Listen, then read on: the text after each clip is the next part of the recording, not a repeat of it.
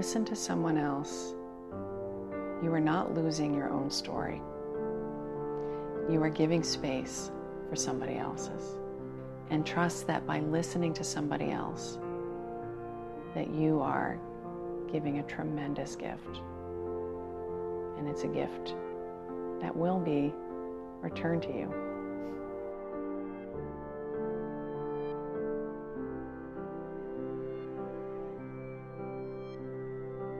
Dr. Kelsey Crowe is founder of Help Each Other Out, a nonprofit that educates people in empathy during difficult times using talks, workshops, and interactive games. She is also co author of the book, There is No Good Card for This What to Do and Say When Life is Scary, Awful, and Unfair to the People You Love. Called A Wonderful Crash Course in Humanity 101 by Elizabeth Gilbert, the book guides the reader in how to be present when a loved one is going through a time of suffering or loss. Considering the cultural climate, I thought Kelsey would be the perfect person to guide me in this project. My name is Graham High. I'm a straight white guy. After the 2016 US presidential election, I realized that there was a lot of talking and not a lot of listening, especially from people like myself. I'm not a trained therapist. I'm just a guy who wants to understand people who are different from me, who live lives that aren't like mine. People like Kelsey. This is Straight White Guy Listening. Uh, you know, I started this because I'm such a bad listener by nature. Um, I always say I'm a Sagittarius from Brooklyn, and our kind are not known for being super empathic and in tune to others. And uh, just for various reasons, I wanted to get better at it. So it's been a practice for me. So I always say, if I can do it, anyone can do it.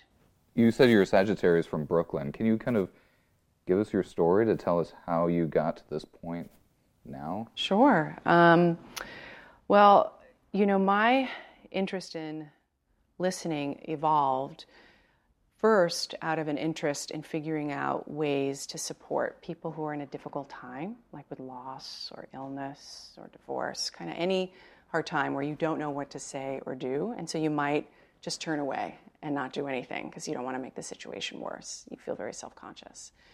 And uh, I started that because a friend of mine in graduate school uh, was diagnosed with breast cancer, and it was the typical case where we hadn't been in touch for a while, and I didn't know if I should reach out or not. And that bugged me um, a lot, I think, because I'd been through my own difficult times, and I didn't always feel understood or have opportunity to share my story. And just because I didn't feel understood doesn't mean that I was then a great natural listener for somebody else. And so I wanted to learn for myself, and I figured if I have this problem, then probably other people do too. And the work is really about helping people connect when it's emotionally difficult to do that. And so, fast forward uh, with from my initial interest, which is what can you say, what can you do, to realizing it's actually not trying to fix someone's situation, not trying to say the perfect thing or do the perfect thing, but above everything else, to listen. And I had to hear that over and over and over again uh, before I could really believe it. Uh, how did you get to that point? Uh, what kind of taught you that rather than saying the right thing, that listening is the answer? You know, I did uh, for this book I wrote. There's no good card for this. What to do and say when life is scary, awful, and unfair. Um, I did a lot of research, open-ended survey questions, and it got legs. It was online, and a lot of people responded where, to questions where I asked what worked and what didn't to get you through your difficult time. And a lot of people described listening but again, being a New Yorker, you know, we tend to be very busy. We, we pride ourselves on moving fast and quickly. And the notion of listening, despite what I kept hearing from my data, seemed too passive, honestly. I wanted to sort of embark on something that was conversation and um, also just favoring arguing generally, you know, for fun. Um, but then I got breast cancer in the course of working on this book. And myself experienced the profound value of listening. And a woman that I had interviewed, whose daughter had severe special needs, said something that really resonated with my experience. She said, People think that when you're listening, you're not contributing to the conversation. But in fact, listening is the best gift that I could ever hope for. And I found that I remembered the people most who listened, who said the least. I think we all want to feel that we're making a mark, that we're contributing, that we're adding value, and in conversation, that means putting forward opinions and ideas. And we don't understand how much simple listening is a part of that dialogue and how memorable it is. Um, so it was in the course of my own experience with being listened to and not being listened to that I come, came to really recognize its value. It's not just that someone's hearing you when someone's hearing you, they're often anticipating a way that they'll respond to you before you even finish talking. What listening means is really paying attention to what that person is saying and not being preoccupied with what you are going to say next. And I think that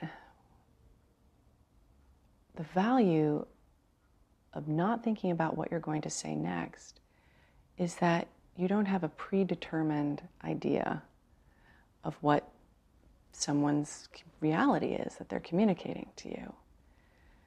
And it also helps you to suspend judgment. Because when you're thinking about how you're going to respond, you're kind of calibrating what somebody's saying and you're kind of putting some angle to it.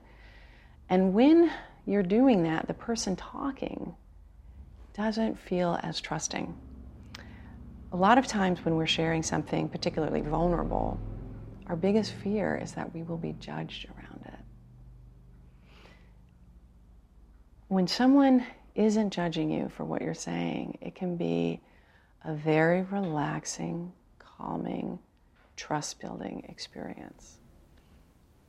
Even while I'm listening to you, I'm trying to think of the next thing. Right. To ask. So, and I think most people, even when they're best intentioned, like, oh, maybe I can relate. Maybe I can say, oh, I read about that. Uh, how do you stay present? How do you not try to jump to the next thing? Yeah, yeah. I think, well, and you're right now like in a tricky situation because you're trying to co create with me an understanding of a concept um, that we're building together. But say you want to just simply understand someone else's experience the best follow up questions that you can ask are things that show further interest in that person's perspective. So rather than saying, Oh, I read something about that, which then brings it back to you and what you think you know based on this thing that you read, say, What's that like for you? That's a great, great question to ask in any situation. To say, What's that like for you? Suggests total humility. I don't know anything about your experience. I am interested in your experience, and that's it. So I really recommend that. Uh, you can say, Tell me more. You can feel a little self conscious, right? You can kind of start feeling like you're putting on some therapist hat and you're not a therapist. At the same time, if you practice it enough, you realize actually, this is just good listening. so let me practice this not as some wannabe professional, but just as a human being uh, who's really trying to practice letting someone else, inviting someone else to speak their truth.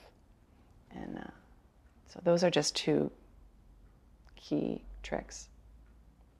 You were saying before that we want to contribute We want to have something to say. And I think a lot of people would say that just listening in itself feels, like you said before, passive. Yes. What, what is the value of listening? What, why should we listen? I think what I'm trying to say is, uh, what's the point? Mm-hmm. What's the point? Well, I think, especially now in society, and many people are not feeling heard. It sounds so basic, but when we feel heard, we build trust. And the more trust that we have with other people, the more we care for each other. And if we want to build a caring, concerned society, we need to figure out a way not only to tell our story, but to hear the stories of others. And there's really no other way forward.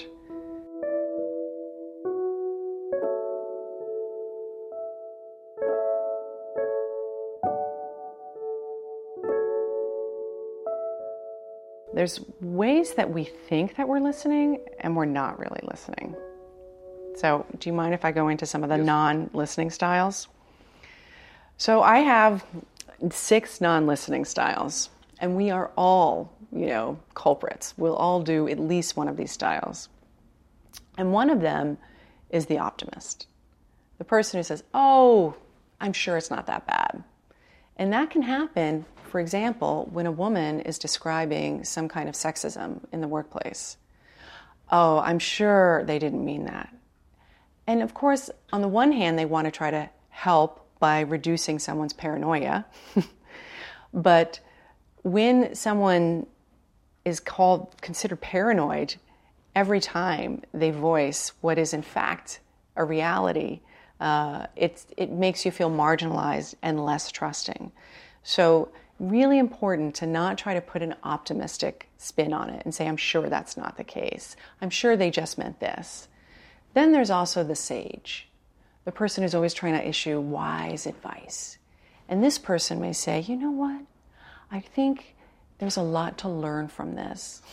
What kind of personal resilience can you develop with this obstacle? Because this kind of stuff happens to people all the time, right? So a white man may say, hey, I get insulted in the workplace. There are times when I feel humiliated. We all just have to learn to roll with this. But what a woman might be describing, even though it's her personal experience, is an example of a systemic problem that she will be encountering on a regular basis, in addition to the day to day humiliations that many of us can experience in the workplace. So if you try to put on this sage, we all have to learn to roll with the punches perspective, it can feel very discounting of the additional obstacle that that person is facing. So, no optimism, it, you know, I'm sure they didn't mean this, or at least he didn't try to grope you, right? And no sage, wise advice. And then another mistake that we often make is the epidemiologist, where they may start to ask a lot of questions about your situation. Well, why did you do this? Well, why did you do that? Well, what do you think he said here? Well, maybe if you thought about it, could he have meant this? And we think we're showing interest, right? We're engaging in the conversation. But what winds up happening is the person sharing their personal experience starts feeling judged because you're trying to organize that experience into categories that you understand. And it also derails the conversation into uh, something that you, the epidemiologist, wants to know. And it may not actually be what's relevant and most meaningful for this person. So that's another non listening style to avoid. Um, there's a few others, but I think those are key ones. Uh, and instead, when you notice that impulse to do that, which we all share, stop yourself. Recognize, I know I'm thinking I'm contributing to the conversation doing this, but in fact, I'm just going to be shutting the other person down. Instead, even though it feels uncomfortable, even though I'm not used to it, let me just try to ask What was that like for you? So I talked to some other straight white guys about uh-huh. this show. Uh-huh. And I say, hey, I'm going to go out there and I'm going to try not to talk as much as I can. And usually it's mostly supportive and interested.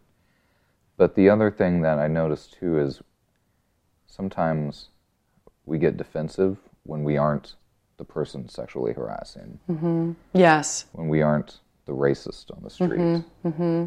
We feel like we're working hard.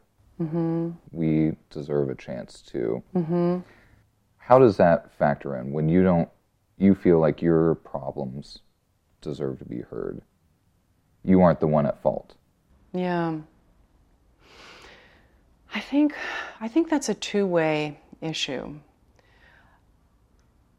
If you're, say, a woman or a person of color or you know other gender identity and you have been marginalized in some way you feel that your story isn't the one that's told very often and that's totally true you know who's writing the hollywood scripts who's running the government who's running the companies uh, so it is important that we get to share our story for sure but I do think, and this is something I want to continue to explore in my own work, that the human to human encounter, where you are not the system, you're Graham with your own life story. You're Graham with your own hurts and vulnerabilities, and with your own experiences of being bullied or whatever it is, that it's upon me as a woman to say, I don't want to take away from your history of personal history of hurt or pain. And I do want to share some of mine. Does that make sense? And I think that showing that you as a woman, for example, in my case, that I see your humanity and now I need you to see mine. And mine involves a system that doesn't include you. Does that make sense? Uh, and I think that's why a lot of white men have a hard time with this PC-ness because they're being told how to feel. And I think in some cases, it can be very dismissive of people's personal history regardless of whether the system uh, is oppressive. As individuals, they may not be. Uh, so I think it's incumbent upon us to really recognize and affirm that as we try to lift up our own stories. As the white man who becomes really defensive, you may not hear that caveat when someone's sharing their story. But very often, that person knows this they just aren't thinking to articulate it. And we have to believe that when somebody else's experience is elevated uh, through the personal sharing of it, that doesn't have to diminish our own history. We don't have to, there's not compassion, right, where we care for each other. It's not like it's a limited pie, it actually grows. So that you, as a white man, the more compassion that you can give me, which means suspension of judgment, trusting my story, listening deeply, caring, the more you give me, the more you receive from me. It's not some abstract, limited amount that's just doled out all to me and then there's less for you. It doesn't happen that way. But it can feel that way. In the moment, it can feel that way, and it can get you pretty pissed off. If I don't agree mm-hmm. with somebody, if I don't necessarily see eye to eye with them, but I'm still listening to them, how do you enter a judgment free? Yeah, yeah, really, really important. You know, there's a real distinction, and people have made them between, let's just say, conversation and persuasion. And there's even just light etiquette books on conversation, especially that emerged, uh, you know, in the late 1800s, early 1900s, that were just little etiquette guides on how to have a nice talk. And in these little books, what's described is the ways to just build connection. And that connection through conversation is not about winning an argument. In fact, that can hamper com- connection.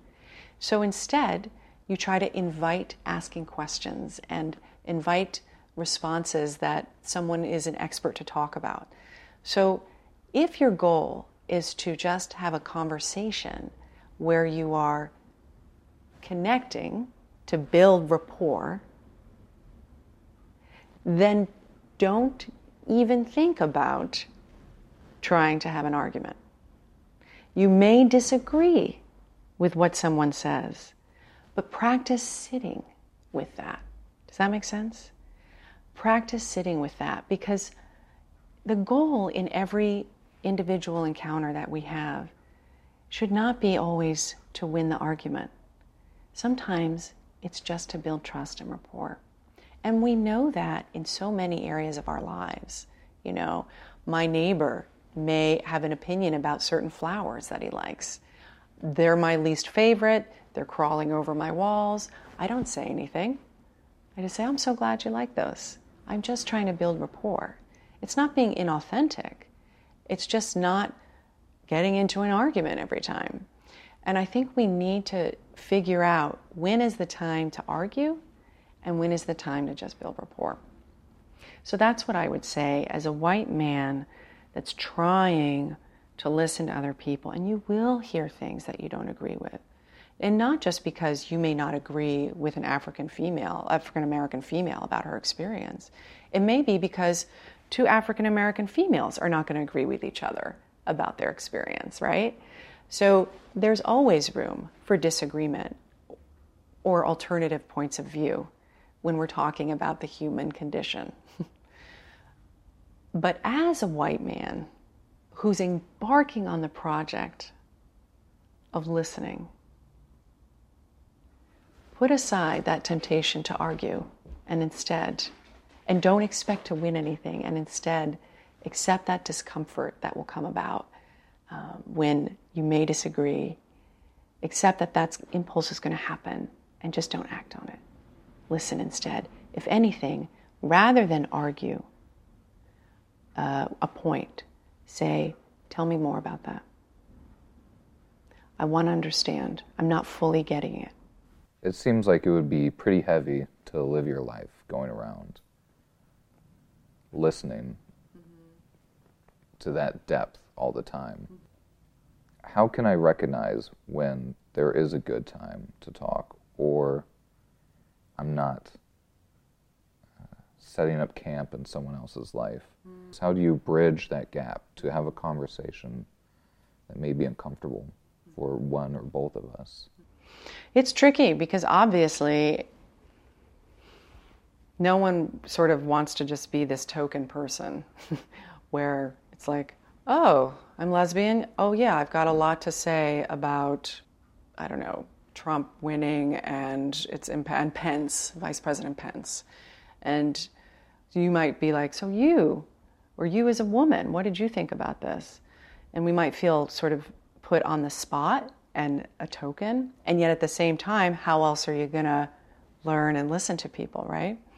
And I think that that's again a two sided coin, and it is the same with people who are going through illness or loss. You may ask somebody that question Hey, what's this like for you? I want to know with a caveat that says, I don't know if you're tired of uh, answering this question. I don't know if it makes you uncomfortable. You could be like, I don't know what you think about this, but I do want to understand better. That make sense? And give a person an opportunity to opt out so that they don't feel that they have to. They don't have to educate you in that moment, which is something that people can get kind of tired of doing. Um, so give people the opportunity to opt out by saying, You may be tired of talking about this. You may not want to talk about it, but I want you to know that I am really interested in understanding more. I want to do a better job at this.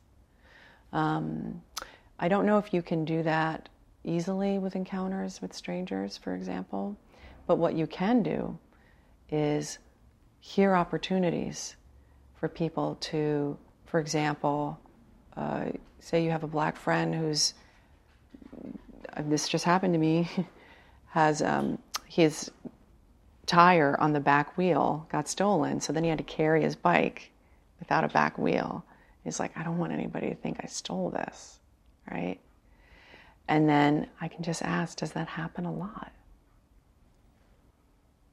That's it. Instead of saying, oh, I'm sure no one would think you stole it, right? Doing that optimist thing. Or instead of um, ignoring it entirely. So, listening for some openings like that, I think, is really important. How do you shift into that listening space? Because I think, you know, maybe you're at work and you're just working, mm-hmm. and then someone tells you something that's personal or, or hard, uh, loss or discrimination. Mm-hmm. How do you move into this listening space? So glad you asked that.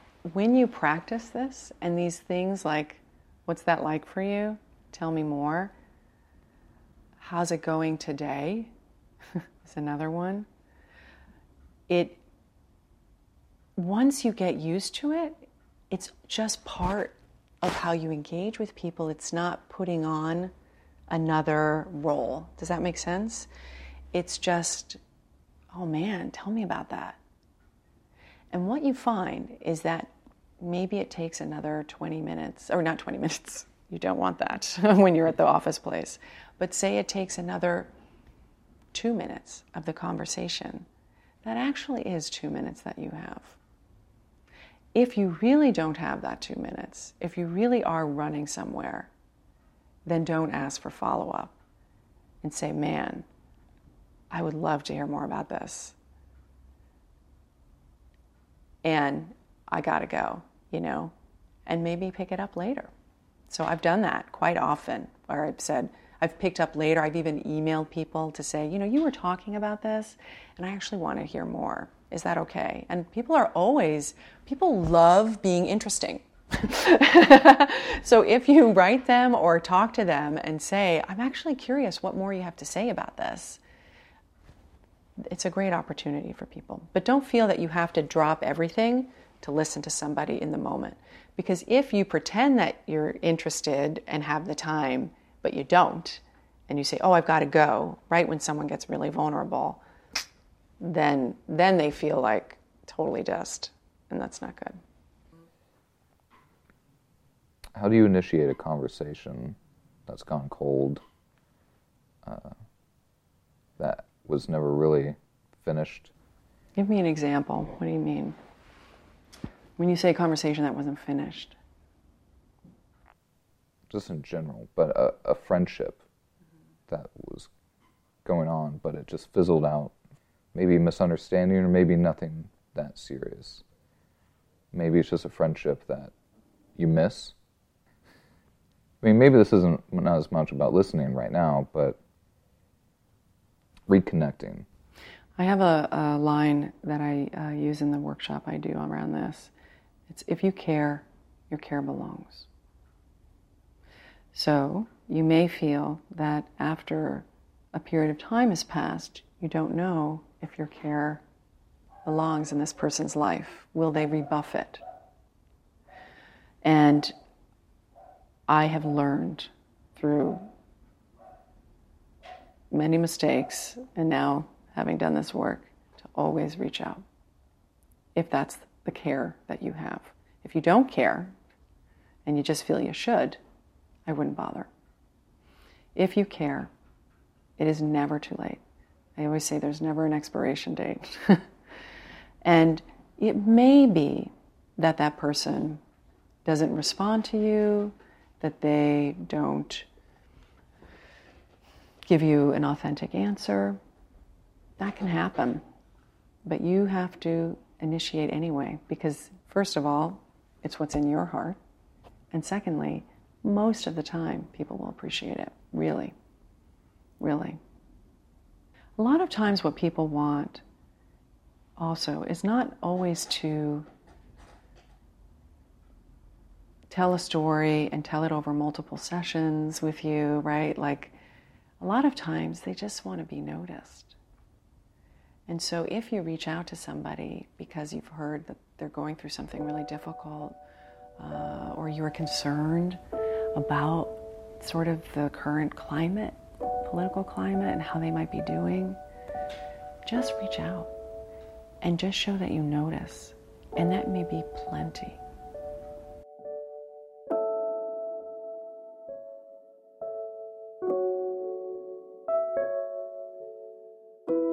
Are there, I want to say, hot tips? Yes, they're rules. I have my one rule. It's the three second rule. So, say somebody says something to you and there's a pause. And normally, with a pause, you think, okay, now I'm supposed to jump in and say something. And that's usually when that fix it impulse comes in with, I'm either going to adjust the perspective here, I'm going to give the information that I have around this problem, like, oh, I just read an article on that. Our impulse is to jump in. Don't. Three second rule wait three seconds. One Mississippi, two Mississippi, three Mississippi, before bringing up anything yourself. Because very often someone will, spit, will fill that silence with more. And I now wait five seconds. And again, as a New Yorker, this was really, really tough for me. But it has it it's huge. And the benefit of it, of course, is because somebody else gets to share their story and that's what your goal is, is to be supportive and build rapport and to generate understanding. But the second great thing about the three second rule is then you don't have to find this elusive, wise thing to say. You actually do less work. It's less painful when you just listen. But what's hard for a white men listening project is for what you may be a concept about how women are uh, positioned in this society, about how we understand uh, gender identity issues or how we understand people of color, right? You may for you, this is all just some abstract concept. But for us, it's vulnerable. It's our personal experience, it's our personal history. And that's where it gets tricky because you may be tempted to argue with a concept, and that may even feel respectful and productive. Like I'm engaged, I'm curious, I'm, I want to do this, I'm not running away, I'm in this with you. So you may want to respond uh, before three seconds because we're building an intellectual understanding. But when someone's sharing something vulnerable, that's not the time to put on that intellectual understanding. That's the time to kind of be a different listener, one whose main job is just to hear and receive somebody else's experience you may have, and it happens all the time, like things may come up for you as someone else is talking, like, well, what about this? Well, what about that? Or I know someone like this. Well, actually, my friend said that. Da da da da da da da. Don't heed those voices. Heed the three second rule. Wait three seconds, maybe even five, before following that up. If you actually give somebody a lot of space to talk about their story, it doesn't even have to be a very long conversation because they feel heard. And so many of us are talking and talking because we want to be heard. And so we may say it over and over and over because you're not hearing me. You're not hearing me. You're not listening to me. But if you feel listened to, it could be done in just a few minutes we can actually try a, an exercise now. Yeah, I would. I'd love to do that. Yeah, where you have two minutes um, to share your experience with something, and um, see what that feels like. Now you will not be the one to practice in this instance um, the listening skill. We're going to have Rebecca on your team here, your producer, to um, practice listening to you. And you get a chance to see what it's like to talk uninterrupted for two minutes. Rebecca has no agenda. She has nothing to say back to you. There will be no response. It's just you sharing what you care to share. Uh, the question that I'm going to ask you about is in today's climate right now, what is it like to be a white straight male? So, what is it like uh, in today's climate to be a straight white male? Uh, so there's two things I think that I feel. Um, one is it's almost like a spotlight in a way, uh, especially since the election uh, of Donald Trump. Uh, it felt like whiteness and maleness, uh, heterosexuality uh, was highlighted as the norm in this country. Uh, and it also feels like there's more responsibility behind it. Uh, I guess saying is I, at least for myself, I've had to acknowledge that there are things I haven't had to worry about. You know, being white, I don't feel discriminated against. Uh, and I've acknowledged that living in Los Angeles. So I don't feel that people look at me and have an idea about me generally. I could walk just about anywhere and feel safe. And that's part of being a man. And I don't feel like anyone's going to make advances on me. I feel like I can, the sky's the limit. Um, being straight, you know, nobody's going to judge me for kissing my girlfriend in public or holding her hand. Uh, I could go just about anywhere in the world. You know, I could go to Middle East and not cover my head. Uh, I think these are things I've had to accept. And it's been, you know, it's been like owning responsibility. Because those two minutes, I don't know if that made any sense. What's, Was that already two minutes? That was yeah, two minutes. That was so hard. and the whole time I was like thinking about questions to ask you, but then being like, stop thinking, listen to Graham. Mm. That was really hard. We should probably do this like on a regular basis. yeah. All right. Two minutes. Go. I'm not minutes. talking. Yeah. this is all you. Can I ask you another question?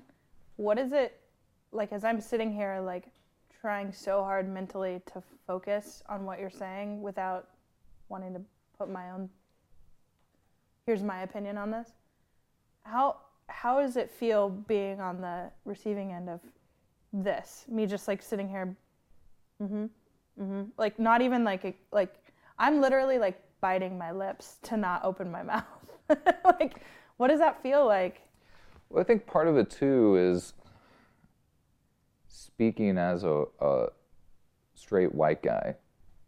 Like this whole project is for me to shut up. And, you know, you turn on the TV and it's a straight white guy talking into the camera, telling you how to feel and what to think. So, I mean, I feel self conscious about like, what do I have to say? So, I mean, it's hard. It's hard to tell about your story, what you think and what you feel. And I guess I am going to just go around and ask people to do that very thing. So yeah, it feels great to be a straight white guy. this is really hard. yeah. Listening is listening is not easy. One thing that's um, interesting that came up is you responded with a joke. It was funny, but of course, that's you thinking he wanted your opinion about it. Yeah. And he doesn't. You know what I'm saying? Like, not in that moment. Um, and it's really hard for us to not offer up our assessment of what someone is saying.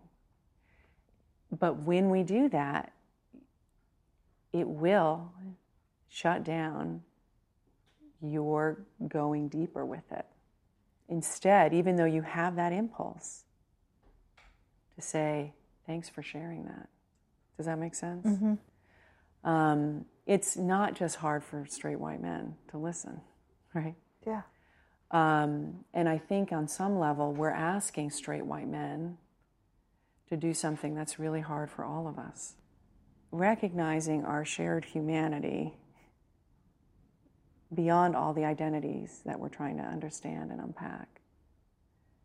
And recognizing some of the practices, the methodologies for tuning into that shared humanity is really important. And so, one of them being thank you. Thanks for listening. Mm. Thanks for sharing. Buddy.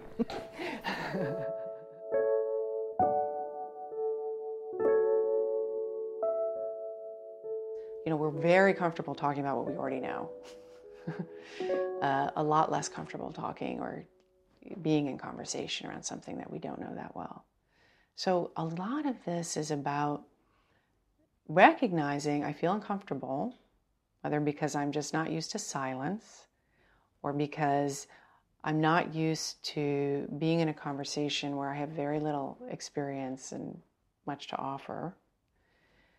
And just trusting that even though that feels uncomfortable, don't run away. Hang in there just for a few seconds. Honestly, you know, just for a few seconds and see what happens. And trust that just by listening, you have added so much. I think that's hard for a lot of people. Some negative feelings happen. Sitting with it with someone else mm-hmm. is very hard uh, because you you want to fix it. Mm-hmm. You want to put a positive spin on it. You want to keep life moving. Mm-hmm. But sometimes uh, people just want to be where they are emotionally. And that, ironically, that's how they let it go so that we will help us heal from some of the trauma of being marginalized by society uh, just by even letting people talk about it and not be ridiculed and not be judged and not be questioned. Just that alone is a huge step on the individual level. Because when you do tap into other people's shared humanity, you are more human yourself. That does lead to happiness, mm-hmm. connection, and just a deeper understanding of the human experience. And even talking about something like this uh, does seem to reaffirm the good parts about life or being a human, and that it's possible to find connection and seeing some of your work. That uh, that's a real thing. It's kind of convincing yourself that it's worth getting to the other side of the fear, the inconvenience, to find that connection. I'd say my biggest piece of advice around that is to really believe that when you listen to someone else, you are not losing your own story. You are giving space for somebody else's. And that there may be times where your story doesn't belong in that moment. And that doesn't make it any less valid. It just makes it not now. And trust that by listening to somebody else and giving a lot of room for somebody else's story, that you are giving a tremendous gift and it's a gift that will be returned to you. Would you be able to kind of guide us through why listening is important now? Mm-hmm, mm-hmm. I think right now, all of us have become talked at through our various media and social media feeds. I think we, you know, social media is a way that we engage with each other where we don't have to listen. It's all about how we respond. And the presence of listening, it's not, it's not, uh, you don't notice it online. And we're losing our capacity to listen. So, it, this is sort of a, a trait that we need to start developing with our personal encounters as much as possible to really to fight against this trend of just being talked at and talking to. I also think that it's so important right now because no matter where you're from or who you are, people are feeling like their story doesn't matter. And right now, you as a white man are trying to affirm other people's stories that they matter, right? People who are not white men, that you matter, taking the time to listen. You're doing that. And it's something that all of us need to do for each other in some capacity or other. If we don't, then we will just live in these tribal groups of people who are just like us. And then once you're with that tribal group and you're still not learning to listen, you're going to splinter off to the point where you're just alone. So we need to start connecting beyond our tribes, even so that we can connect better within our tribes.